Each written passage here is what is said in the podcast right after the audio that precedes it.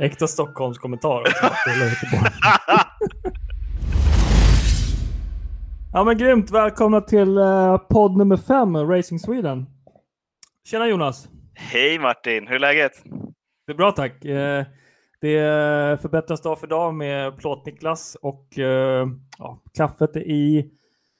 solen håller på att gå ner. Det, det är lite sommarkänsla faktiskt. Det är så varmt just nu. Det är svårt att få ner temperaturen i lägenheten innan man ska sova. Ja, det är bara att ligga och krama någon, en kall öl när man går och lägger sig. Kall öl. Frysklampar under madrassen hörde jag från någon. Det, det, det, ja. det var en ny variant. Prinsessa Exakt. på ärten liksom, fast på fryskudden. Ja. Mer eller mindre. Nej men uh, sjukt välkomna. Um, i kväll så ska vi snacka ner och snacka upp lite newbie-ämnen såklart. Vi tänkte gå in på 2022, eh, 2022-reglementet. Eh, sen så hoppar vi in på svenska racingförare, lite korta spaningar. Sen senaste Formel 1-racet i Frankrike. Sen eh, lite kort Indycar och sen eh, nästa race såklart i Formel 1 och, och eh, Indycar. Alright, ska vi köra rakt in på newbie-ämnet? Ja, tycker jag verkligen. Rock'n'roll. Um, 2022-bilarna. Uh, vi vet ju alla att vi skulle ha ett reglemente som egentligen skulle släppas till 2021, men på grund av covid så ställdes det fram ett år så att 2022 kommer vi släppa ett nytt reglemente som har ja, beryktat av att vara den största regelförändringen i Formel 1 sedan urminnes tider. Um, så vi har väl uh, dykt in på det lite och hittat lite roliga saker som vi tänkte ta upp och snacka om. Um, och jag hittade några roliga grejer som jag tyckte var roligt. Har du något tillägg på 2022-reglementet att det kommer? Vad, vad, tycker du tänker du? Vad jag tycker och tänker om det? Mm. Eh, jag tror att det kommer bli fantastisk racing med de nya bilarna. Eh, vi kommer ju komma in på det och prata lite mer om markeffektdesign och mindre vingar på bilarna och sådär. Och um, vad jag tror det här reglementet kommer göra är egentligen att det kommer göra racingen tajtare. Det kommer vara mindre smutsig luft bland annat, vilket innebär att bilarna kan ligga närmare varandra. Mer racing helt enkelt. Och, nej, men jag, jag är jättehypad, även om vi har mm. bland de bästa säsongerna som vi har haft på länge just nu. Så det är bara att njuta av slutet av det här reglementet. Men jag tror mm. att i och med att det kommer ett nytt reglement så är det just därför det ser ut som det gör. Mm. Men mm. take it away Martin. Ja, det ska bli skitkul. Jag ska eh, lite generellt kommentar först. Är, jag hörde nu i helgen att Ferrari har släppt sin utveckling på 2021-bilen som fokuserar bara på 2022, så det kommer bli jätteintressant att se vad som händer. Så det är ändå liksom ja, mer än halva säsongen som de fokuserar på nästa års. Jag vet inte hur när det har skett tidigare, men det är intressant. All right, 2022-bilarna då. Mm. Eh, kortare bilar kommer det vara, kortare, eventuellt lite smalare också. Jag har inte kollat exakt bredden på dem, men i alla fall kortare. Eh, mindre aero rent generellt, ett mindre aeropaket, för det har varit väldigt mycket aerofokus de senaste 4-5 åren. Eh, markeffektdesign, som jag tycker är lite intressant, som jag tänkte nämna lite om nu, är att eh, det kommer bli mycket mer markeffekts eh, aerodynamik. Så att brutalt förenklat så kan man säga att en, en, eh, en Formel 1-bil eller en bil kan ju få aerodynamiskt tryck ovanpå bilen Sen så kan du också få ett aerodynamiskt tryck eller sug under bilen. Eh, så att eh, jag tror Volkswagen Beetle var en av de första bubblan som kom ut eh, var väldigt eh, generellt uppskattad för att den hade ganska platt golv så att du fick en markeffekt på den. Det var lite intressant och det har också utvecklats i F1 i olika, olika delar, olika tidsperioder på olika sätt. Men om jag minns rätt så var det Colin Chapman som tog upp det först och började tillverka eh, lite olika typer av golv. Eh, det har varit olika perioder av olika typer av regler kring det här med golv, men eh, 83 förbjöd man ground effect eh, på grund av olika kjolpaket och på grund av olika fancars, eh, mig veterligen. Eh, nu vet jag inte exakt om det 83 med fancar, men i alla fall så införde man efter 83 platta golv för att få en lite mer stringent eh, reglemente kring, kring eh, ground effect eller markeffekt. Ja, du kan ju jobba så otroligt mycket med, eh, med golvet under bilen när det kommer till eh, när, när du vill bygga markeffekt egentligen. Och eh, ett platt golv är ju bättre än ett golv eller en bil som är ihålig under till och bygger väldigt mycket vad ska man säga, turbulens under bilen. Du vill ju ha strömlinjeform alltså så att luften rör sig snabbt under bilen och sådär eh, på rätt sätt så att du verkligen får den här sugeffekten. Men eh, ja, man börjar reglera golven mer egentligen. Eh, 83 tror jag också. Jag har också för mig att det var just det året. Mm. kommer bli skitcoolt. Uh, så det kommer bli intressant att se. En sak som jag har uppmärksammat också är eh, däcken, vilket är kanske första man ser om man kollar på en ny prototypsbild på 2022-bilarna. Um, ehm, däcken kommer få större tum, fälgarna kommer bli eh, större helt enkelt. Man går från dagens 13 tum, som är ungefär, eh, bara för att få lite eh, realitet eller verklighet i uppskattningen, 13 tum är ungefär en barncykels eh, däckstorlek. Eh, till 18 tums fälgar eh, 2022, vilket är lite större än en vanlig personbil. Alltså lite sportigare personbil kan ha 18 tums fälgar så att man får en liten, liten grepp om storleken. Det tycker jag är lite intressant. Eh, mycket på grund av att ett däck som har 13 tums storlek, den har ju väldigt mycket när man pratar om 13 tums fälgar då, bara för att förtydliga där. Och, eh, det vi pratar om här är också att eh, man kör med lågprofilsdäck när man kör eh, 18-tumsfälgar som vi eh, håller på att diskutera här. Det vill säga att däcken blir inte större eller mindre, de behåller samma liksom, storlek, hjulen har samma storlek, men fälgarna blir större. Fortsätt Martin! Ja, men exakt. Och eftersom däcket har så stor storlek idag, så det, eh, när man kör snabbt eller kör på olika sätt så eh, ändras ju gummits position och eh, vad ska man säga, storlek när man kör också. Eh, så det påverkar idag aerodynamiken en del, att eh, däckets storlek kan variera, till exempel i vibrationer och olika curves när du kör över det, etc. etc. Så det har lite påverkan aerodynamiskt. Ja, nej, precis. Det, förlåt om jag hoppar in och flikar in här. Ja, men gör det. Sure, sure. Eh, ju, ju, fortare du kör med en bil, desto mer expanderar däcken och de får en större eh, diameter. Och, och det mm. handlar ju om eh, centripetal, för kraften heter det. Eh, centrifugal är ju det man känner igen från, från tvättmaskinerna och sådär. Eh, men eh, centripetalkraften är vad den faktiskt heter, det vill säga att massan i däcken eh, under rotation får, får egentligen diametern att ja, men expandera eftersom att däcken är mjuka i, i, sin form så att säga. De flesta material, materialen expanderar under, under rotation också, men eh, däcken är ganska mjuka så de gör det ganska mycket. Och um, som du är inne på där Martin, att när det går som fortast då, då blir däcken som störst och då får de som mest drag och det, det vill mm. ju inte, det vill ju helst komma bort ifrån. Och det hjälper faktiskt 18 tums däck på, eh, eller 18 tums fälgar eh, med mot eh, 13 eftersom att vi kör open wheels i Formel 1, det vill säga att vi har ingenting som täcker dem, eller? Mm. Eller precis, där, där kommer nästa punkt. Snyggt överbollat. Deflector panels, eller deflektorpaneler. Eh, om jag fattat rätt så kallas det deflektorpaneler. Och det kommer vara lite som en fena som sitter ovanpå däcket. Eller ovanför och ovanpå däcket. Alltså en liten en böjd hajfena kan man säga. Eh, det ska finnas till för att eh, stimulera luftflödet kring däcket Sen hur du stimulerar, om det lugnar ner eller om du håller stringent eller liksom om du pushar uppåt eller neråt luftflödet vet jag inte exakt. Men det ska i alla fall finnas en, en, en deflektorpanel eh, som sitter ovanpå däcket. Och då kan man börja fundera, för definitionen av formel racing, det är att man har öppet hjul, helt öppet hjul. Eh, andra vanliga bilar så sitter hjulet i ett hjulhus. Men formel, basing, formel racing är att det är ett öppet hjul, men nu kommer det sitta en liten liten deflektorpanel ovanpå hjul, hjulet. Så det är lite frågan om, om det blir formel racing då. det, det, är, det är sånt där hårdklyveri vi kan prata om väldigt länge. Uh, men där ja, tror jag... Vara, det kommer att vara väldigt liten vinge så som jag har förstått det. Ja, exakt. Om jag fattat rätt så kommer också teamen ha möjlighet att utveckla lite olika designer på det. Uh, så där kan du se lite, ja, om vi tänker ovanifrån då, det kanske blir en hajfena. Det kanske blir lite zigzagmönster bakåt för att få en annan typ av aerodynamik. Eh, nu vet jag inte exakt vad reglerna säger för den här deflektorpaneleringen. att, att, att det måste ha viss kvadratcentimeter yta eller liknande. Men eh, det är många som eh, börjar spekulera i att man kan designa de här deflektorpanelerna på olika sätt. Och mig veterligen vill man inte göra någon slags eh, vinge på dem som ser ut som en bakvinge. Men ja, det kommer bli intressant att se i alla fall vad teamen tar sig an där.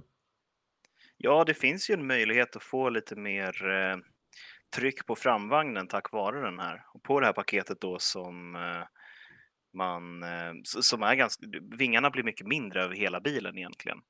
Men vi försökte ju titta igenom, bläddra igenom det här långa, långa tekniska reglementet för att se vad deflektorpanelerna Eh, hur reglementet säger om det, men vi har inte hittat någonting. Eh, mm. Vi har grävt ganska länge i det.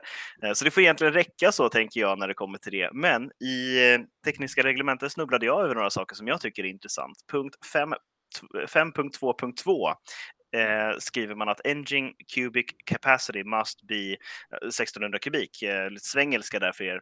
Eh, och det får inte vara större än 1600 kubik, vilket jag tycker är logiskt. Vi måste sätta ett tak på hur stor motorn får vara, men den får vara 10 kubik mindre än 1600, det vill säga 1590. Och ehm, det är klart att man gärna vill ha en liten plus minus när, när du bygger en motor, att den inte liksom rent kliniskt måste vara exakt. Men det är intressant att man sätter 10 kubik mindre och inte ger ett större spel på att bygga mindre motorer än så, Martin. Ja, alltså det, jag tycker det kommer bli jätteintressant för att nu vet jag inte om de kommer gå ut med sina kubikcentimeter som alla eh, satt i början. Men eh, säg att någon eh, sätter 1590 eh, kubik. Ger det då större möjligheter i motorutrymmet att ge eh, plats till någonting annat, till exempel en, ett större batteri eller större slangar eller någonting som gör att man får, kan använda den energin någon annanstans om du skippar den på mot i kubikcentimeter. Ja, det kommer jätteintressant. Så, varför tillåter man mindre? Ja, F1 handlar ju väldigt mycket om de här små, små detaljerna. Här kanske vi pratar bara någon millimeter i, i motorstorlek som blir skillnad totalt. Um, men det är också rätt intressant tycker jag i 5.2.9. Eh, där pratar man om, uh, jag läser citatet rakt igenom. Engine exhaust gases must only exit the cylinder head through the... Nu kraschade min skärm här mitt i alltihopa. Crash! Så, nu är vi tillbaka. Engine exhaust gases must only exit the cylinder head through the outlets outboard of the cylinder bore center line uh, and not from within the V-center. Vi kommer alltså köra med V6or, uh, 90 graders vinklade cylindrar huvuden mot varandra då så att säga. Så 90 grader mellan mm. de här eh, två mm, blocken av tre cylindrar var då. Ehm, och då får man bara egentligen släppa ut eh, avgaserna ifrån cylindrarna på utsidorna. Och det tycker jag är intressant att man måste specificera i reglementet så att ingen hittar på att man ska släppa in dem inåt eh, och ut. Och ehm, fördelar med att designa cylindrarna lite bak och fram för att generellt sett när du bygger V-motorer så har du utsläppen utåt och, bakåt så att säga och inte inåt och, och bakåt. Um, inåt och bakåt, ja, du skulle bygga mycket mer temperatur på insidan och eftersom att du får um, då får eh, headerserna som man säger på eh, svensk engelska eh, strax ovanför motorn och in mot blocket. Men du kan ju vinna aerodynamiskt eh, på att eh, inte behöva bygga motorn så pass bred om du nu skulle ha den filosofin. Mm. Och sen så är det lite andra saker det här när man pratar om eh, energy recycling systems eh, hur mycket energi man får spara. Man får spara till maximalt 500 eh, joule eh, under 2022. Nu har jag inte siffrorna framför mig vad man får spara just nu, så vi vet inte riktigt om vi får se någon skillnad där.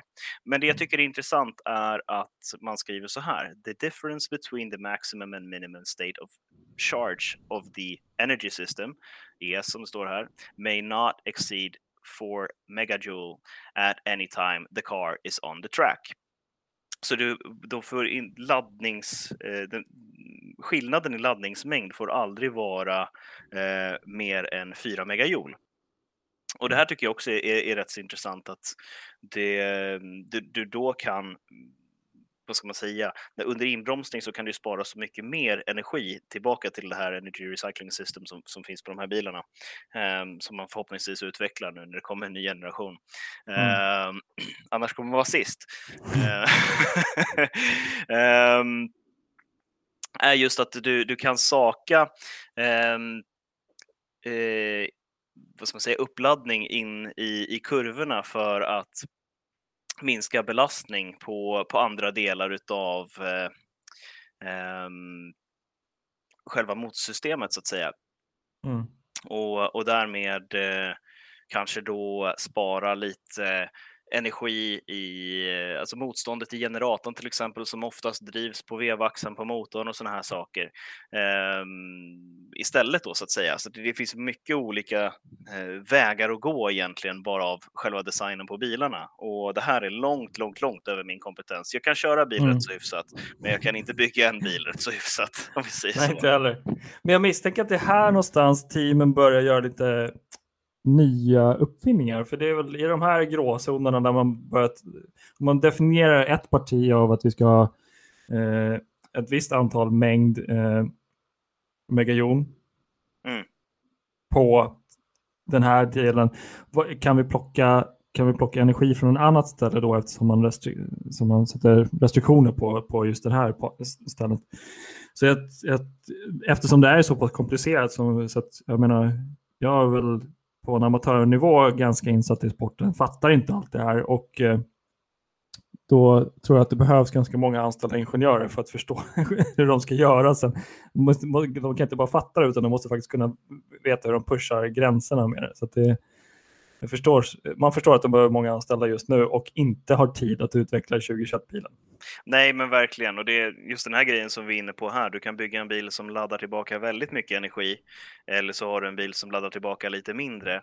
Och den bilen som laddar tillbaka lite mindre energi Ehm, där kan man ju då göra de här besparingarna på, på till exempel generatorn då som kan ha lite mindre motstånd och så.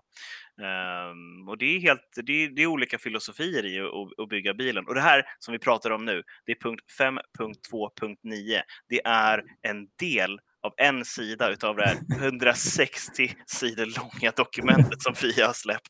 Det är, så jag, det är, jag förstår varför man måste vara många ingenjörer för att bygga en F1-bil, Martin. Exakt. Så om ni har tråkigt i sommar på semestern så kan ni alltid ta upp det dokumentet. kan jag lägga upp den i F1-gruppen, eller hur? Den kanske redan det kommer jag göra.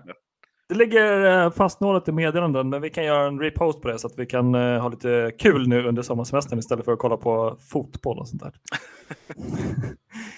um, men rent generell kommentar på det här med newbie-ämnet 2022-bilar och utvecklingen i, i Formel 1.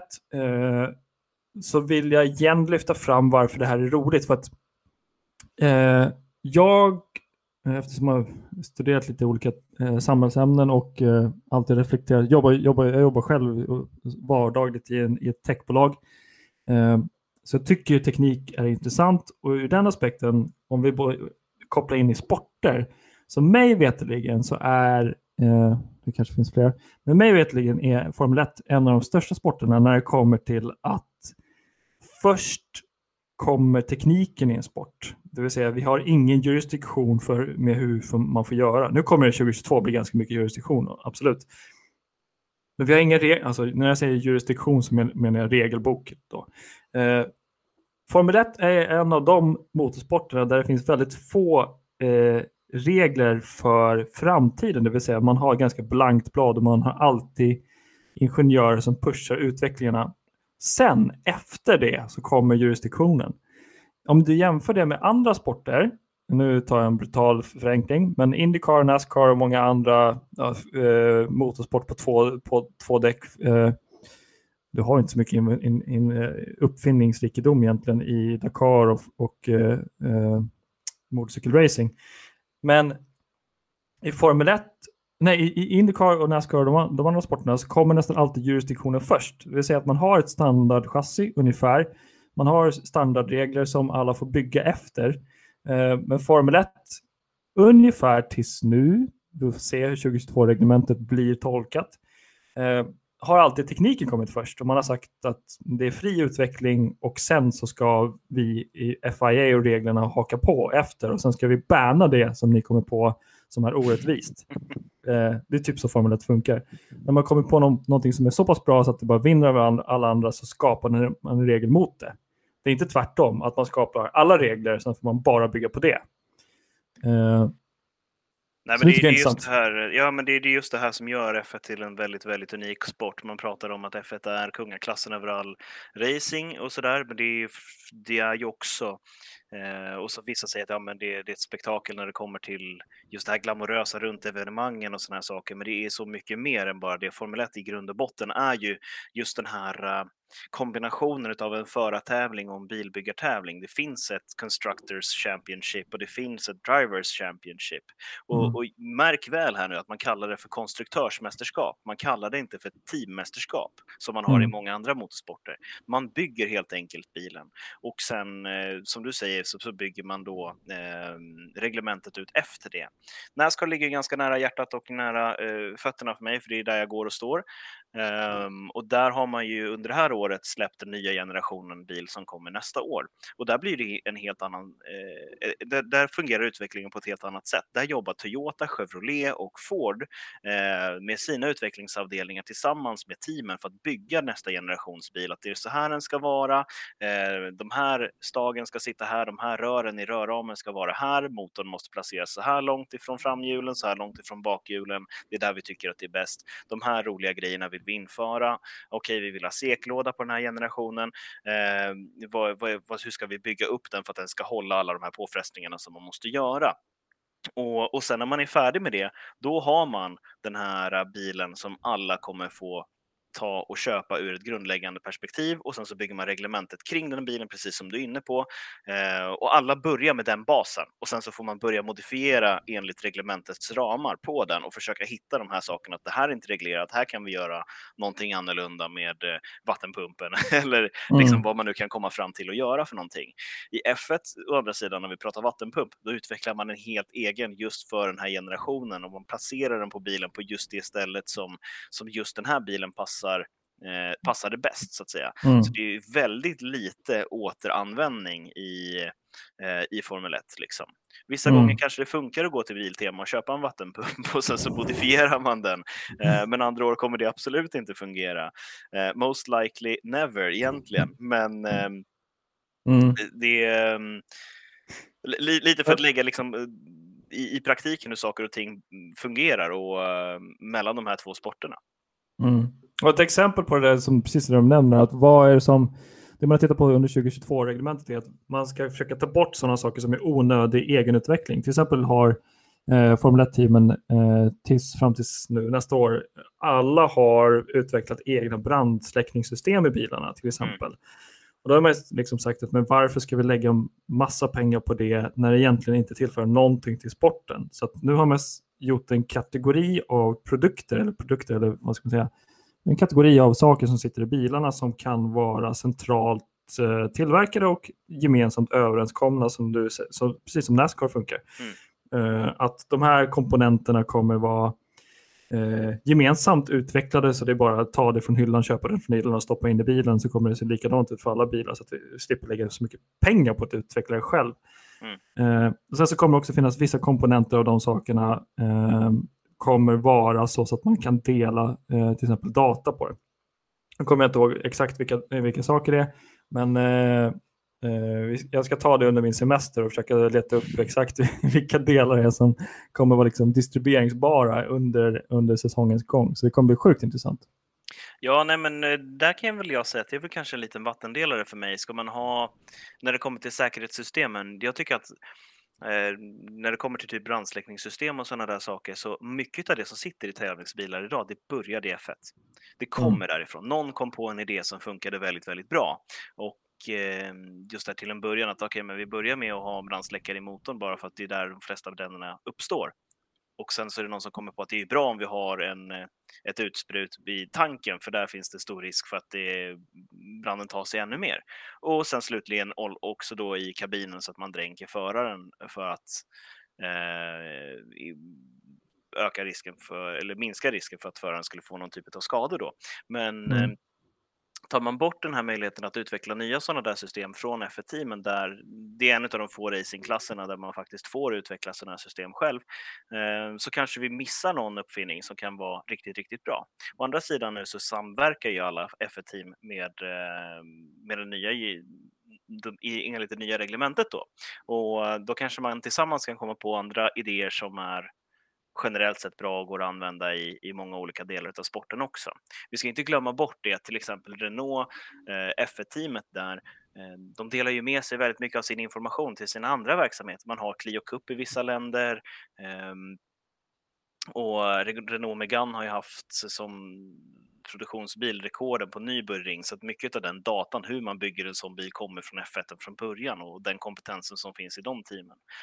Och ehm, de som bygger Renaults F1-motorer har väldigt mycket utbyte med de som tillverkar bilmotorerna för att liksom poängtera det här kan vi göra. Det här får upp effekten. Det här hjälper er med det här.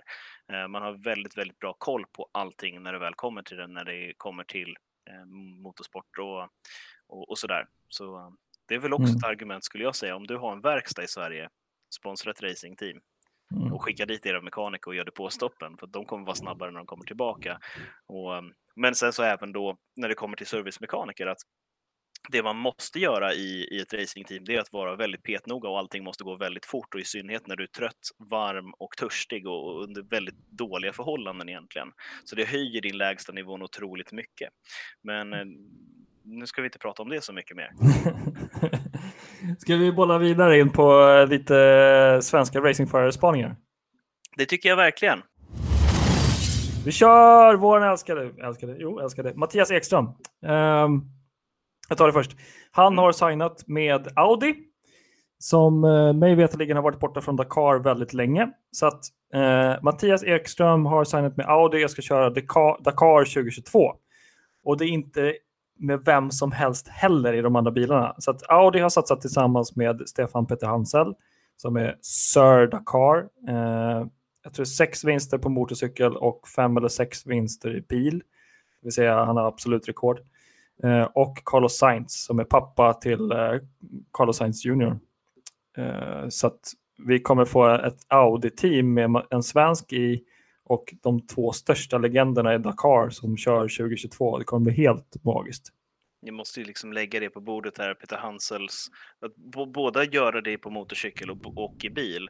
Det är två helt olika sporter som skiljer sig så otroligt mycket ifrån varandra. Visst, det finns många moment som stämmer överens när du kör bil och, och motorcykel. Och eh, den stora gemensamma nämnaren här är ju loppet Dakar och alla de prövningar som, som du måste stå ut med och gå igenom. Um, men just att göra dem i, i de båda två är, är det, det är häpnadsväckande och det är nog stort för eh, även e-, e-, Ekström att vara med i en sån lineup med, tillsammans med de här. Alltså det kommer, vi, vi kommer följa det här lite tajtare, det är helt klart. Och det är inte bara just, det körs i januari 2022, eh, men vi kommer ju följa med dem och kommentera lite och se hur det går. Så att, eh, Mattias Ekström har ju sina befintliga commitments nu under 2021. Eh, kommer fullfölja dem som vanligt, men sen så växlar jag över till Audi Focus snabbt och definitivt i januari. Men han står ju också i rampljuset för en annan grej och eh, det är ju det att Team EKS eh, slash JC då har signat Johan Kristoffersson för eh, FIA World Rallycross Championship som kommer gå av stapeln i juli kommer de börja det mästerskapet. Johan Kristoffersson då, den enda som har tre världsmästartitlar i rallycross. På jakten efter den fjärde och det tror jag absolut att han är i form för att lyckas med. Det kommer bli askul att följa honom. Jag har verkligen skapat mig en otroligt bra bild av Kristoffersson. Jag har tyvärr inte sett honom så mycket innan han har varit med i Extreme E. Uh, men hans kapacitet, hans magi skulle jag säga, i Extreme E har ju verkligen gjort att jag skulle vilja kolla lite vad som händer med hans karriär. Jag tänkte precis säga det, han är lång och trevlig. Eh, sen har vi en annan sak. Jag fick äran att kommentera lite virtuell time attack. Jag är ju e-sportkommentator när det kommer till eh, svensk e-racing och um, Time Attack nu är ju en organisation som uh, gör lite tävlingar i att köra ett snabbt varv på bana, så snabbt varv som det går. Och um, de har ett gäng olika klasser från helt gatlegala bilar till ja, eh, bilar utan, där man inte har några tekniska reglementen överhuvudtaget. Du får göra precis vad du vill med bilen, bara den går fort och den är, mm, uppfyller de säkerhetsmålen och säkerhetskraven som finns. Eh, men man har i alla fall gjort en virtuell eh, turnering under, under vintern och plockat ut sex personer då som ska tävla om Eh, att få delta i deras evenemang King of Mantorp. Så att man tar helt enkelt tre stycken e-sportare, sätter dem bakom ratten. Lite grann det som Nismo gjorde för många år sedan eh, och se hur duktiga är de här virtuella förarna på riktigt. Så det, det, är någonting som jag ska följa och se eftersom att jag har lite en fot i, i varje läge just nu. Eh, så det ska bli spännande att se. Ja, man har ju två fötter till varje läge, så det ska man använda. Sjukt kul. Ska vi hoppa vidare lite på uh, The French Grand Prix? Jag har lite flaggor. Ska jag börja dela ut dem? Ja, vi börjar där rakt av direkt. Rock'n'roll. Alright. Uh, första gröna flaggan tänker jag skicka högt upp till Red Bulls strategi. Um, det var sjukt kul att se att Red Bull det här racet inte var en följare utan de dominerade strategin gentemot Mercedes. Mercedes, mitt uttal på Mercedes kan vi prata om. Men eh, det var sjukt kul att se att eh, Red Bull inte reagerade utan de agerade och Mercedes eh, hakade på. Eh, det kommer vi prata lite mer om, omkörningen som Verstappen gjorde på Bottas. Men eh, Verstappen gör, tar sig upp till andra plats eh, och när de, oftast brukar det lite vara så att när man hamnar i liksom så här, oj nu, nu, jag, nu kan jag chans att vinna positionen, då kan bli lite strategerna bli lite ovissa och osäkra och inte ha samma risktänk utan man går på def defensiva tankar. Ungefär som Mercedes gjorde med, med eh, Hamilton. Men när Verstappen ligger tvåa, då går Max Verstappen in och gör en undercut på Hamilton. Och det tycker jag är, är liksom flagg, eh, eh, högt hög, hög, hög med flaggan, grön flagg liksom. För att det gör man inte alltid som ett, eh, som ett team när man ligger och, och hoppas på första positionen. Så att, eh, att Red Bulls strateger går in och säger att nu gör vi en undercut på Hamilton eh, är sjukt bra eh, och modigt gjort. För att eh, jag trodde faktiskt Merca skulle reagera direkt med Hamilton på samma varv eller varvet efter. Alternativt faktiskt då göra en undercut på, eh, på, på Verstappen. Så jag trodde faktiskt att eh, Mercedes strateger skulle vara lite mer på bollen och lite on top of things och göra en undercut på Verstappen. Men eh, helt uppenbart så eh, var det någon orsak till att man inte gjorde det och eh, spelade lite på det där spelet att eh, Hamilton kommer nog klara det här att köra, köra i mål, att däcken håller. Men nej, jätteintressant att se. Sjukt kul och eh, grön flagga till Red Bull strategi. Vill du ta en emellan? Ska jag köra vidare? Ja, det tycker jag verkligen. Eh, ja. Tal om eh, när vi såg sista omkörningen av Verstappen på om, omkörningen av eh, Hamilton som Verstappen gjorde. Eh, knepigt med svenskan där. Men, men just det här att du hör publiken i bakgrunden genom tv-rutan liksom ställa sig upp och skrika. Liksom. Det, det är så skönt mm. att ha eh, livepubliken tillbaka och sporten lever just nu när mm. publiken börjar komma tillbaka. Så stor grön flagga till livepublik. Det, och jag, ja, det ska bli sjukt kul att se och höra i framtiden. Jag drar min nummer två. Mm -hmm. eh, grön flagga till Verstappen och Peres teamdynamik. Eh, jag tycker på något sätt att de har hittat en gemensam fiende. Ofta är ibland kan det bli att eh, två stycken teammedlemmar börjar fightas mot varandra. Men eh, det är fantastiskt att se att Verstappen och Perez har tagit sig an en eh, gemensam fiende och det är Merca. Eh, det bekräftades väldigt snyggt också när eh, Perez släppte förbi Verstappen för att kunna kriga. Och Verstappen går ut på radion, eller teamet går ut på radion och säger “Let's get them”. Eh, eller “Let's hunt them down” det är så kul att se att eh, dels att det är okej okay på något sätt att de har talat ut att eh, jag kommer, vi kanske har Peres på, på, som andra förare för att just nu har han mindre poäng. Eh, och att man tillsammans då eh, inte sätter riktigt mot varandra och blir lite så aggressiva mot varandra utan man sätter riktigt mot Mercedes och säger att vi två ska ta Bottas och Hamilton. Eh, jag minns inte riktigt när det gjordes tidigare och att se att ett team går och attackerar ett annat team, då är det, då är det fight liksom.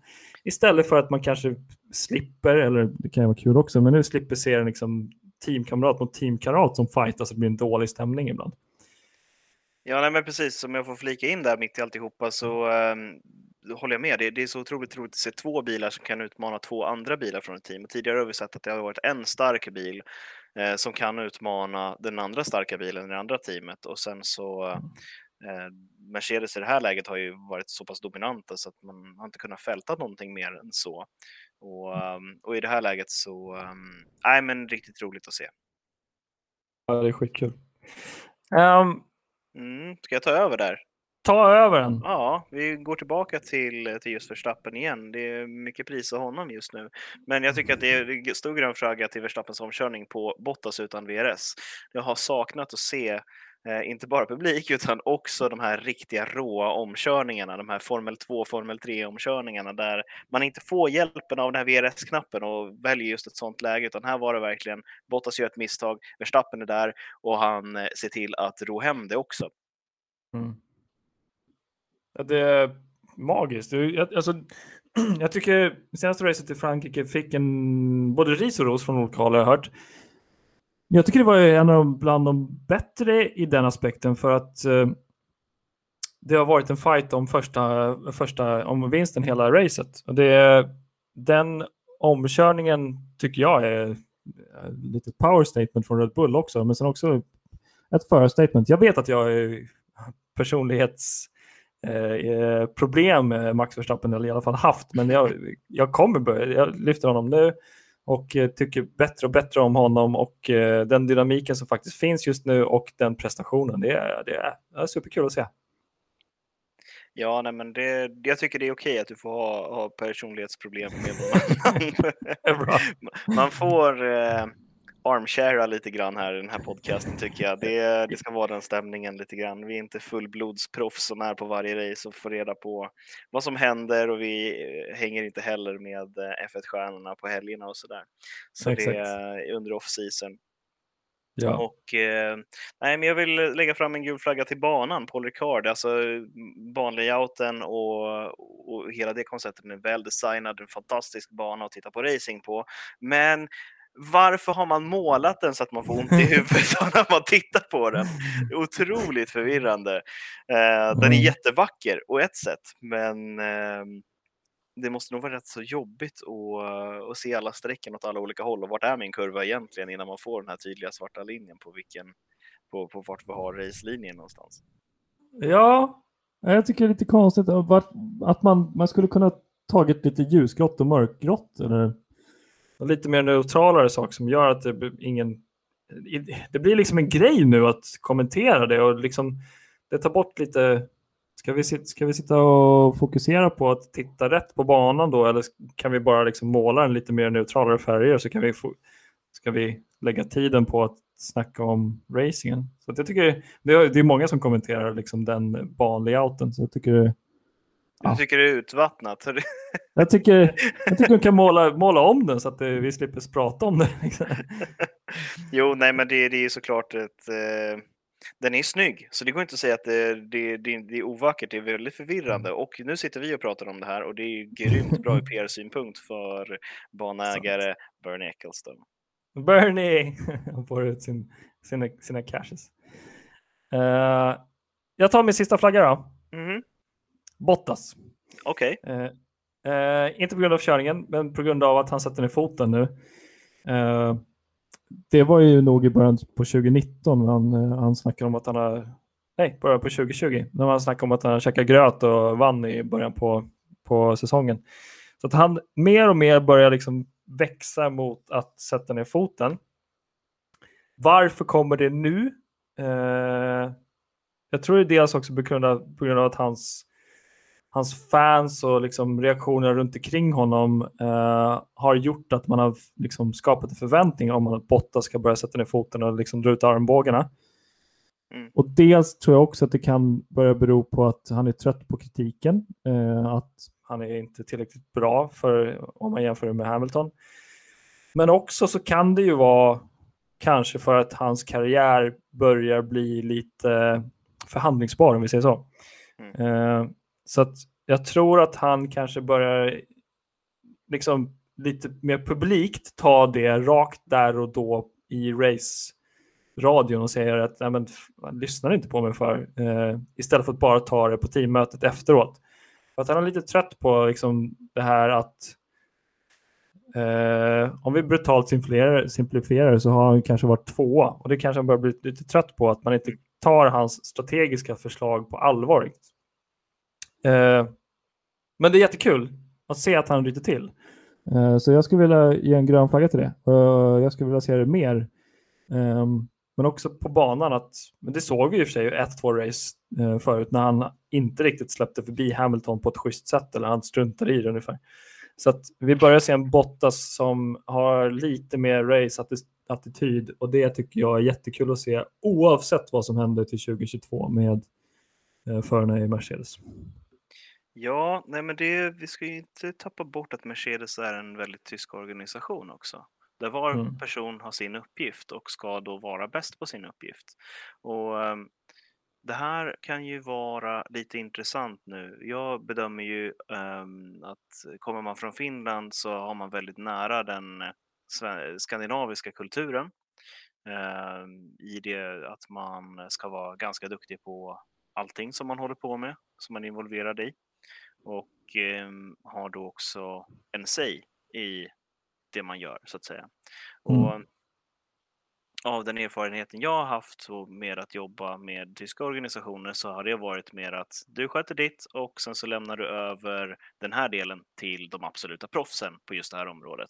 Och där kan det också då kanske eventuellt bli en, en liten kollision när Bottas har en åsikt om strategin och förmodligen är ganska kompetent på det eftersom att han har varit Formel 1-förare för ett toppteam i så många år.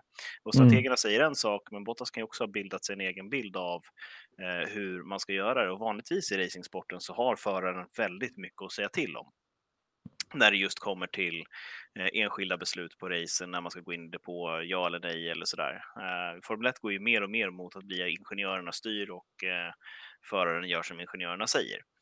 Mm. Um,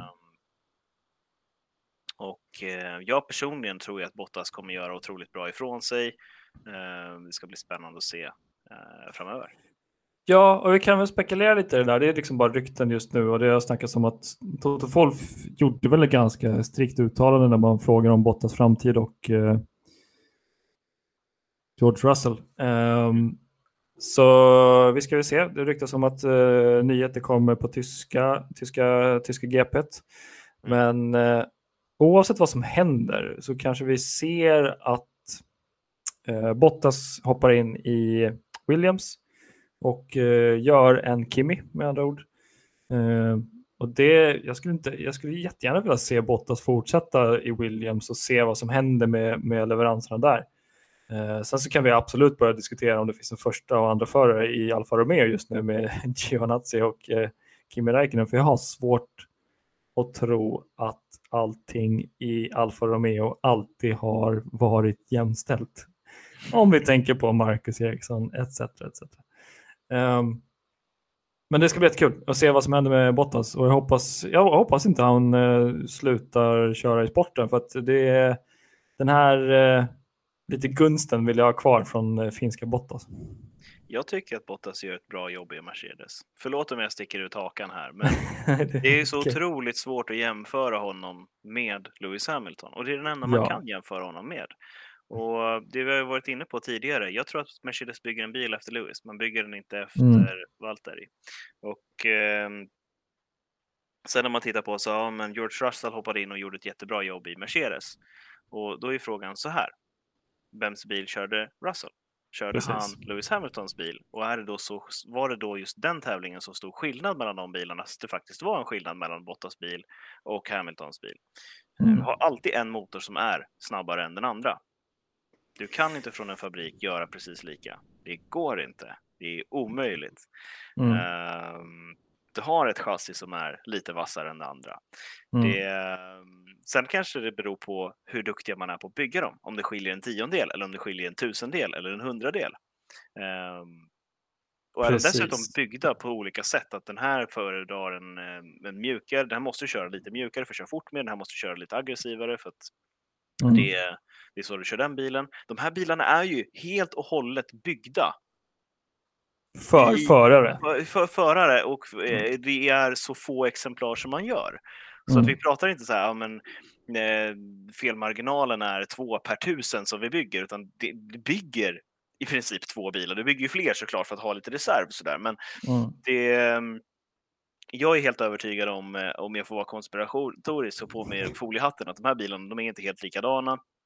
Ehm, de är dessutom anpassade efter en och inte ett genomsnitt av att det här är genomsnittet av Bottas och Hamiltons körstil, utan man har valt den som man satsar på. Nej men exakt, och det här kan vi applicera på flera stall som finns i nuvarande säsongen. Att du har, låt, låt säga att du har en körstil som är på A och så har du en körstil som är på D. Eh, någonstans däremellan så kan du tillverka en bil. Du kan absolut tillverka en bil som helt anpassad till, efter förare som är på A-spannet. Sen ska du, ja, en skala, skitsamma om det är X eller Z. Men eh, sen så kan du också tänka att ja, men vi ska tillverka en, en bil som är i mitten av de här förarprofilerna. Men då har du ju en kompromiss eh, åt båda hållen som kanske funkar för vissa, vissa team. Eller så vet man om sig att herregud, vi har jobbat i tre år med just förarprofil A. Om vi fortsätter utveckla den eh, bilen efter förarprofil A så kommer vi ha en större tillförlitlighet i resultaten för att bilen är byggd efter en person som är på A-profilen.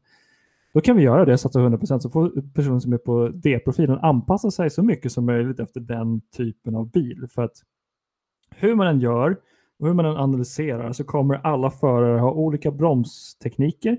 Det vill säga man trycker olika hårt på bromspedalen när man bromsar. Vissa personer vill svänga samtidigt som de bromsar. Vissa personer vill eh, ha en långsammare gaspåläggning ut ur kurvor och vissa vill ha hårdare. Vissa vill vänta mera eh, med att få eh, ratten helt rakt innan de vågar trycka på gasen. Så det är helt sådana saker som eh, jag tror eh, avgör när man börjar bygga en bil efter en förare. Eh, alltså, vi kan bara börja tänka på diffspärrarna. Alltså det är det som gör att vänster och höger däck snurrar lika snabbt eller olika snabbt när du kommer in i en kurva. Eh, det påverkar också hur, hur pass mycket du gasar när du är i kurvan för att ja, diffspärrarna väljer hur mycket kraft det är som kommer ner i asfalten. Så att du bygger alltid nästan en bil ut, eh, lite ut efter en förarprofil och det är nog bara att räkna ut med magen att eh, eh, Mercan är mer byggd efter en Hamilton. Och sen så tar vi George Russell då. När han kommer in och kör eh, tillfället i Mercedes då kan de väldigt enkelt kolla på datan som finns i Williams för att de antagligen har tillgång till den datan för att det är en eh, Merca-motor. Mm. Och så kan du kolla på dem. Ah, Okej, okay, du bromsar så här, du gasar så här, du svänger så här. Okej, okay, bra, då sätter vi dig i, i eh, Hamiltons bil för den passar mer dig. Vi sätter dig inte i Bottas för då kommer du göra krascher hela tiden. Så att du kan föda en förares framgångar ganska mycket om du har data på hur den kör och sätter den i rätt bil. Liksom. Jo, nej, men där kommer vi tillbaka till det här eh, när man kommer till att välja en förare efter körstil. Och mm.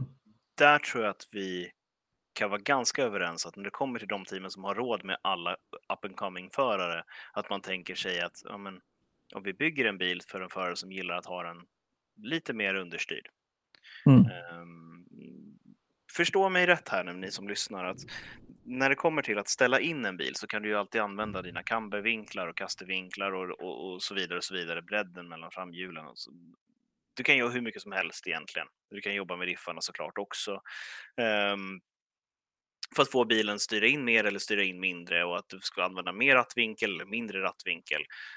Um, men det du ställer när du bygger bilen med själva infästningspunkterna, det är, det är maximalpunkterna så att säga. Hur långt mm. fram sitter hjulen? Hur, alltså, vad har du för eh, hjulbas eh, mellan hjulen till exempel och, och sådana här grundläggande saker som, som sätter de yttre gränserna för vart du kan ställa bilen någonstans. Mm. Sällan vill man ju röra sig i dem, men det blir en viss skillnad. Och eh, på samma sätt om man har en annan filosofi kring eh, om vi ska ha hög toppfart eller hög acceleration, om vi ska ha eh, mycket downforce eller lite downforce. Vart, vart på mm. banorna vill vi vara snabba någonstans? Och hittar du två exakt likadana förarprofiler, sätter dem i samma team, mm. då kan du bygga en bil som är snabb för båda två. Och där kan du ju se den här skillnaden. Vem är bäst av de två? Mm. Men har du två väldigt olika förarprofiler som du har tagit in för att kanske köpa bort motståndet, varför skulle mm. du inte göra det? Um, så att inte någon stark förare hamnar i ett annat team. Um, då har du också, eh, och, du har en då förare som kör väldigt aggressivt, kurbar mycket, hårda rattrörelser och en som kör väldigt mjukt och vill köra följsamt och bära med sig bilen överallt. Den ena aggressiva föraren vill förmodligen köra mer överstyrt och den som kör mjukt vill köra lite mer understyrt.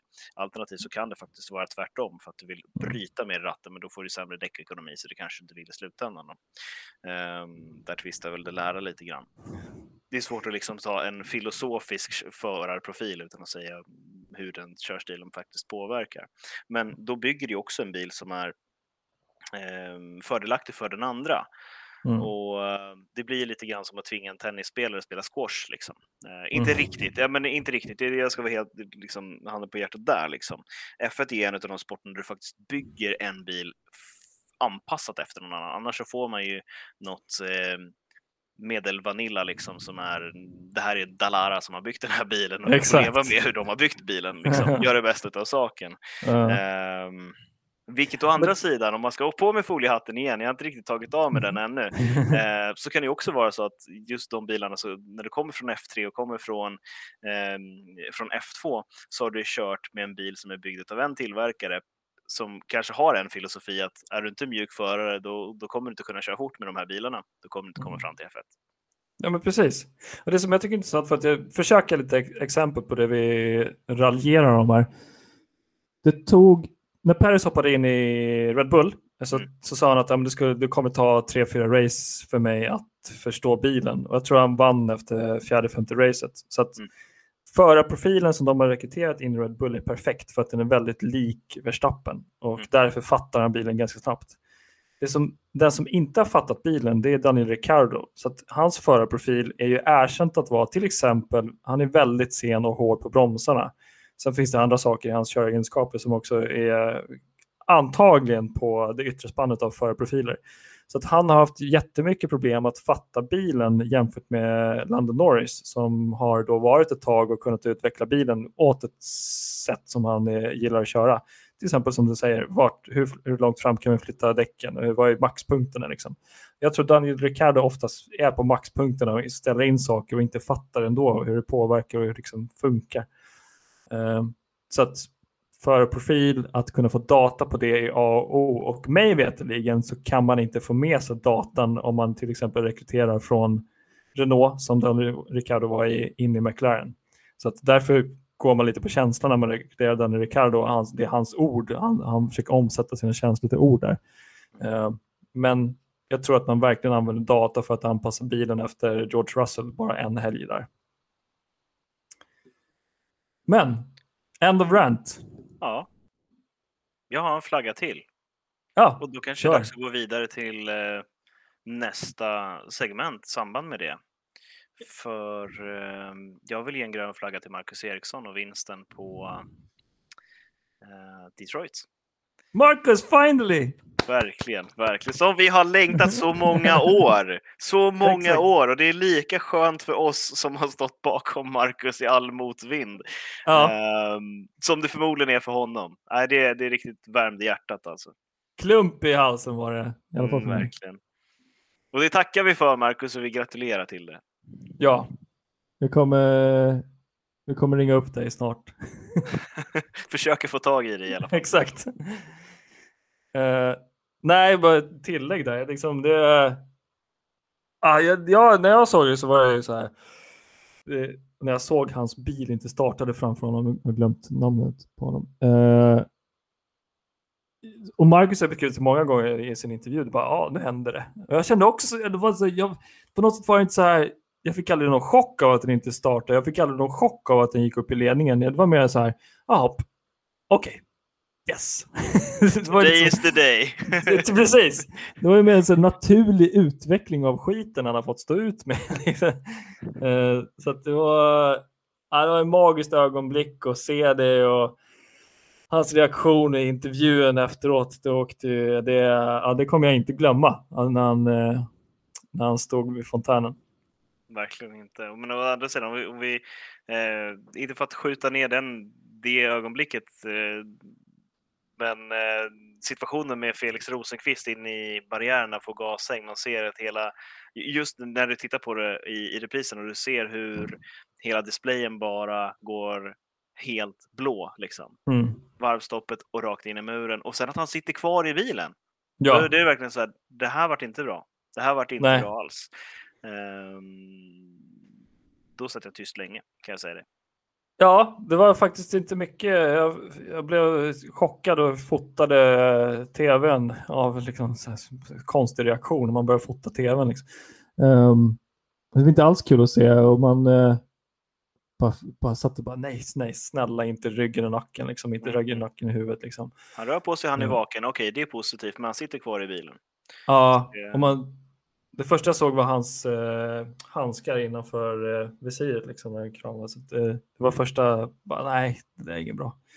Men eh, ja, vi har eh, idag hört tämligen bra nyheter så att eh, vi hoppas på eh, nästa race för honom.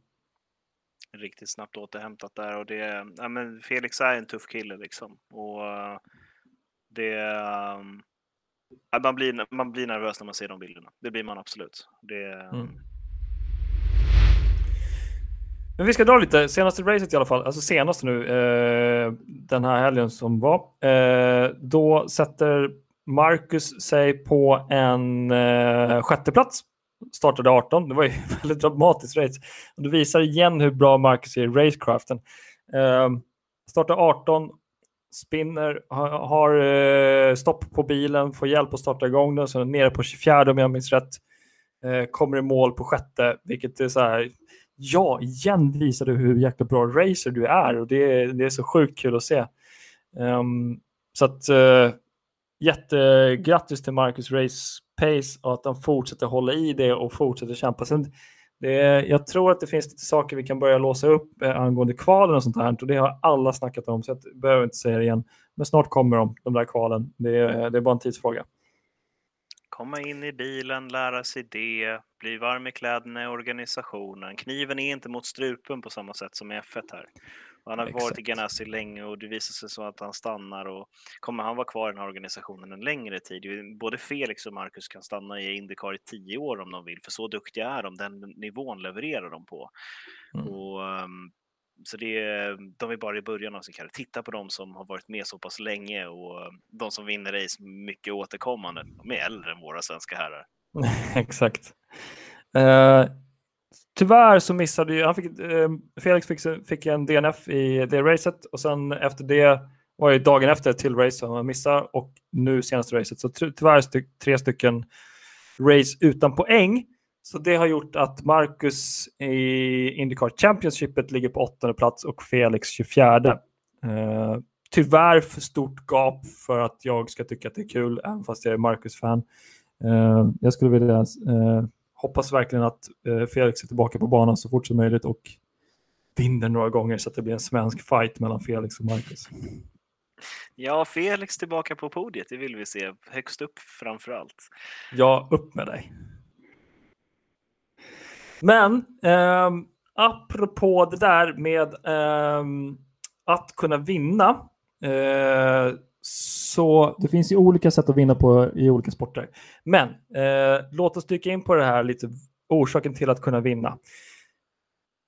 Enligt min åsikt så behöver man även i motorsportracing tur eh, för att det, saker ska kunna falla på plats.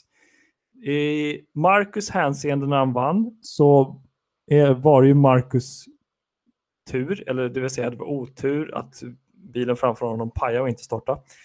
Eh, vilket faktiskt idag har konstaterat var ett förarmisstag eh, för att tydligen så fanns det en avstängningssekvens i en Indycar där du måste vänta några sekunder innan du slår av eh, elektroniska systemet. Så det finns tre stycken nivåer eller fler nivåer där du måste vänta ett visst antal sekunder innan du switchar vidare till nästa nivå. Det är lite som att ha en, en dator med tre stycken avstängningsknappar. Du måste vänta två, tre sekunder mellan du hoppar, innan du hoppar mellan knapparna. Och det har tydligen inte gjorts av föraren och därför blev eh, datorn eh, överhettad och gick in i error mode. Och det gjorde att man inte kunde starta bilen korrekt. Uh, är det här då en tur att Marcus fick första, första placeringen Nej, jag skulle vilja definiera som ett förarmisstag på föraren framför. Uh, är det per definition tur då att Marcus får den turen? Ja, jo, det kan man absolut säga. Jag tror att du, när du är på topp i toppstriden, i alla fall i Indycar, säger vi 1 5 och ligger racer på 1 5, så är det också en, en del tur du måste ha för att kunna eh, vinna och komma upp i första position. Men med det sagt så är det ju en hel del eh, skicklighet. Om du ligger till, till till exempel på första placeringen och har 15 varv kvar så är det också en hel del skicklighet som krävs. Det är mest en otur om någon eh, hare skulle springa ut och krascha bilen eller någonting. Men eh, jag vill påstå att tur också är en faktor i motorracing. Ja, Håller absolut. du med? 100 procent, det är 100 procent. Och det är, vad ska man säga, nu i det här läget, willpower är det som inte får igång bilen, kommer jag på nu. Tack, tack. Uh, vi har väntat på den en stund där. Men å, ena sidan, så här, om vi tar just den här situationen, i det här läget. Will Power får inte igång bilen, Marcus Eriksson vinner racet. Vad är det som gör att Marcus Eriksson vinner racet när Will Power inte får igång bilen? Det, det är just det som är frågan i det här läget. Att Will Power inte får igång bilen, okej. Okay. Eh, TDNFs, liksom, technical did not finish, uh, det händer i racing. Alltid. Mm saker strular, det går inte som du vill. Liksom. Ehm, det är ju sällan det händer att om du är fotbollsmålvakt och precis i straffen så släpper sulan på skorna. Liksom. Mm. Ehm, det har man inte This sett. ja, det kan hända, men man har inte sett det. Mm. och i det här läget så Um, så, så är det just Eriksson som tar segern här och det har ju att göra med att han är på rätt ställe vid rätt tid och för att mm. vara på rätt ställe vid rätt tid så krävs det att du är tillräckligt snabb, du ligger rätt i strategin. Det här är Erikssons seger, det här är Chip Ganasis seger. Man har gjort allting rätt, både från teamets och hans sida, förberedelserna, genomföringen, genomföringen av hela, hela tävlingen egentligen. Um, och han påvisar ju också i det andra racet att han gör bra ifrån sig även där. Han är konkurrenskraftig. Det finns någonting mm. hos Marcus just nu som som, eh, som glöder. Och jag, får, jag, eh, tror att vi kommer få se det mer för att just den här äh, att han vinner på Detroit är liksom en liten sån här att nu, nu kommer det. Äh, det är där han ska vara. Ja, nej, men visst, visst är det så. Och jag håller ju med dig om att det, det, du behöver ha tur i motorsport, till skillnad från vissa andra sporter. Jag hävdar att det är väldigt lite tur i till exempel fotboll. Som handlar om att, ja, ja, precis. Det handlar om att eh, du ska göra det du ska göra vid rätt tillfällen. Och ja, att någon annan gjorde ett misstag och du vinner på det. Eh, är det tur eller är det bara tillfälligheter att du har förberett dig bättre än den personen? Eller att någon ja. person får en skada just då. Jag, jag tror att det, det, går att kalkylera. Um, och i motorsport så är det för många parametrar som måste stämma av för många olika punkter. Pratar vi mm. fotboll, det är 11 personer som ska positionera sig på precis rätt ställen för att det ska bli mål. Um, för att man ska kunna bryta igenom alla olika typer av situationer som kan uppstå. Och har du spelat fotboll hela livet, spelar du i Champions League, hur du än sparkar på en boll så kommer du för kunna placera den där du vill ha den. Det är den nivån som jag förväntar mig att du ska vara. För där mm. är Marcus Eriksson när det kommer till en kurva. Han kan placera ja. bilen precis vart han vill och hantera bilen om den är understyrd, överstyrd eller hur den är. Den nivån ska man ha om man kör Indycar. Vältalat. Tackar. Men eh, det är väl dags för lite Formel 1 på Styriens Grand Prix. Och vad är Styrien för någonting? Det har inte jag hört på många år, på, sen historielektionerna. Ja, exakt.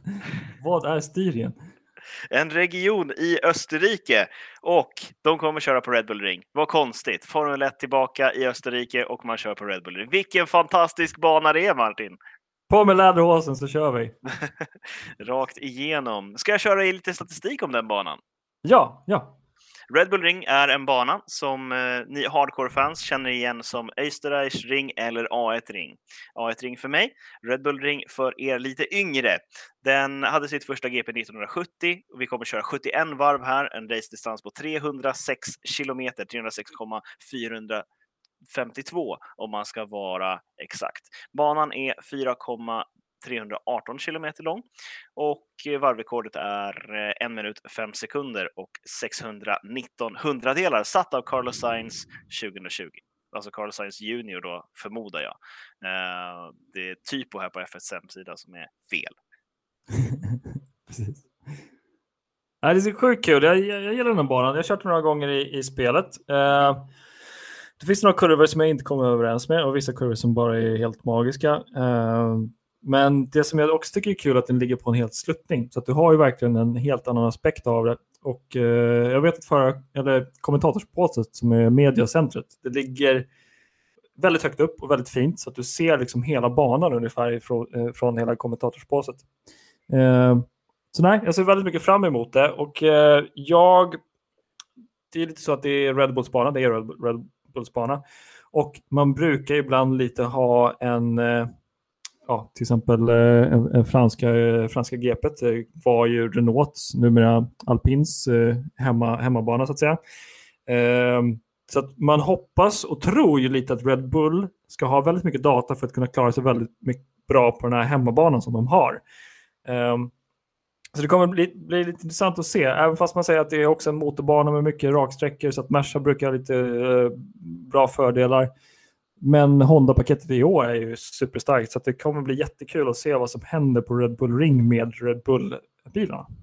Ja, vi har ju tre DRS-zoner på den här banan också. Eh, de tre långa rakerna som man pratar om då eh, genom sektor, sektor 1 och sektor 2 egentligen. Eh, slutet på sektor 3 såklart, för det är det som man går ut på rakan då. Och, äh, men det, det, finns några saker med den här banan som jag tycker är, är riktigt intressanta. Det första är första kurvan, Niki Lauda kurve. Eh, mm. Det är en hård högerkurva. Eh, den ligger i uppförsbacke, vilket innebär att du kan bromsa mycket senare än vad du tror jämfört med många andra banor. Liksom. För att, eftersom att backen bromsar ner bilen också och sen så får du lite hjälp att styra in den. Men den, den nyper till ganska tvärt. Den är ganska smal i utgången. Um, så därför ska det bli intressant att se hur man jobbar med track limits. Och det är verkligen en sån här sak som, som man verkligen kommer titta på genom Rausch, Schlossgold och eh, Wirtkurve bland annat. Nu slänger jag med massa ord här eh, eftersom att jag kommenterat den här banan lite grann. Men vi har åtta kurvor egentligen och det är eh, tre ganska hårda inbromsningar. Det är kurva 1, 2 och 3. Um, och sen så avslutningen på den här, inneplan på den här banan, det är kurvorna, kurva 4, 5 och 6, det vill säga Rausch och Wirtkurve, um, som är de enda gångerna det svänger vänster här. Um, de är det, finns en, en, ett riktigt härligt flow i de kurvorna där man verkligen måste gå ut mycket i ingången på Rausch för att kunna få med sig mer fart och sen så även ut i utgången där. Så um, mellan kurva 4 och 5 kommer vi se mycket track limits tror jag. Ja, och det är lite intressant. Jag såg det idag i gruppen. Eh, att mellan kurva 4 och 5 så finns det en liten förändring de har gjort mellan eh, 2021 och i, i, år. Det är att eh, du har ju utgången, alltså höger sida utgången på curve så är det rött, vitt markerat, sen så kommer det lite grönt och sen så kommer det grus. Mm. 2021 så var den gröna delen ungefär, vad ska man säga, två enheter bred. Så att du hade en, en tredjedel som var rödvit curve två tredjedelar som var grön och lite bumps, lite gupp på det. Den gröna delen har man till i år kortat så att det är grus närmare curbsen. Med andra ord så vill du inte gå ut för långt utanför rödvita curbsen för att då är du på gruset och så händer det farliga saker. Det tycker jag är ett bra beslut. För att jag menar, så många, vi har ju pratat om track limits tidigare och att man använder så mycket av banan så att det nästan blir lite larvigt. Mm. Um, Red Bull Ring har ett annat, de sista två kurvorna, Rint och Red Bull Mobile, det vill säga kurva 7 och 8 på den här banan, ut på start och målrakan. Där finns det också väldigt mycket asfalt att använda sig av, av banan. Um, och det är väl sådana saker som vi kommer få hålla ögonen öppna. Men jag måste säga det, den här banan är fantastisk på många sätt och vis. Den går väldigt fort. Det är väldigt bra flow i den och den är teknisk samtidigt. För, för oss eh, F1-fans och racingfans så är det också lätt att känna igen sig vart vi är på banan någonstans. Uh, och det tycker jag är väldigt uppskattat. Tilkebanorna, mm, ja, mm, uh, och Tilke är en bandesigner kan man säga. Ja, nej precis. Mm. Tilke har ju liksom blivit en, eh, vad ska man säga, en helt egen kategori av banor. Man känner igen banorna när de är Tilkebyggda. Många av banorna i Mellanöstern, Kota är en Tilkebana. De är genialiskt designade. Det måste mm. jag säga. Han är otroligt duktig på det. Men um, uh, jag är uppvuxen med F1 på 90-talet. Liksom. Jag gillar de här banorna som är lite snävare. Monza, Imola och liksom det här, de gamla banorna om man säger så. Snabbt på gas och snabbt på broms. Snabbt på gas och snabbt på broms. Och gärna så här, ska du skårade slicks också så att man får mindre yta mot asfalten så bilen får jobba lite mer. exakt. Um... det, jag undrar om jag får göra så här att vi ska kasta in en spekulationsdel. Mm -hmm. 12 poäng om jag räknat rätt står just nu mellan Max Verstappen och Lewis Hamilton i förarmästerskapet. Mm. Uh, det är inte alls mycket med tanke på hur många race det har gått och eh, det, är, eh, det är unikt lite. Baserat på det här, Vad tror du kommer hända på pallplatsen under Österrikes Grand Prix? Jag tror faktiskt att Mercedes kommer vara starka. Du är inne på att Honda-paketet är starkt. Jag tror att Mercedes kan göra en 1-2 här. Um, med um, Hamilton först då och Bottas på en andra plats och sen så är det Verstappen på en tredje plats. En klassiker med andra ord. En, en klassiker. Eh. En klassiker den här säsongen eh, och sen tidigare också. Um, men eh, det, det, är helt upp till eh, nu kanske alla där ute tycker att jag safear väldigt mycket. Men jag, jag, vill ju se kampen mellan Verstappen och, och Hamilton. Det skulle ju vara fantastiskt att Red Bull skulle få vinna på hemmabanan. Mm. Um, det kommer nog vara väldigt holländskt och mycket tryck där. Um, så det um, Hjärtat säger mm. Verstappen i det här läget, men uh, hjärnan och logiken säger Hamilton. Mm. Intressant.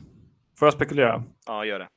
Sätt fart. Eh, vi har en sjukt pressad situation mellan Hamilton och Perez. Nej, förlåt, Hamilton och Verstappen säger jag. Eh, det gör, tror jag, att eh, Hamilton och Verstappen kommer börja ta mer och mer risker eh, på banorna mot varandra när de fightas och de kommer ta mer och mer risker när det gäller strategin. De kommer också vara väldigt reaktiva, så det kommer att vara intressant att se. Eh, jag jag kastar ut en dramatisk avslutning här för att jag tror att både Verstappen och Hamilton kommer krascha ut sig någonstans i kurva 3. Eh, det kommer bli så hård fight så de inser att nu måste jag börja eh, sluta köra långt. Det är, nu, nu det, är, det är inte längre ett maraton längre utan jag måste ta den här sprinten. Så att jag sätter Perez som nummer ett. Han vinner. Jag sätter Bottas på en tvåa för han kommer ligga efter och ta en annan alternativ strategi. Han kommer vara lite mer safe. Sen har vi Norris på tredje plats för att de har ganska bra motorpaket i McLaren. Väldigt högoddsare, men jag kastar ut det på bordet så får vi se hur folk reagerar. Mm, mm, spännande, spännande att se. Det ska bli intressant att höra vad man själva tycker i kommentarsfälten. Liksom, vad tror Exakt. vi om Red Bull Ring? Ja, shout out kommentarerna så ska vi se vad ni tycker om ni motdebatterar. Gött, ska vi, ska vi runda av och säga så så eh, ses vi online eh, på Österrikes GP på söndag. Det tycker jag vi gör. Tack för den här gången. Tack själv, asmysigt. Vi syns hörs.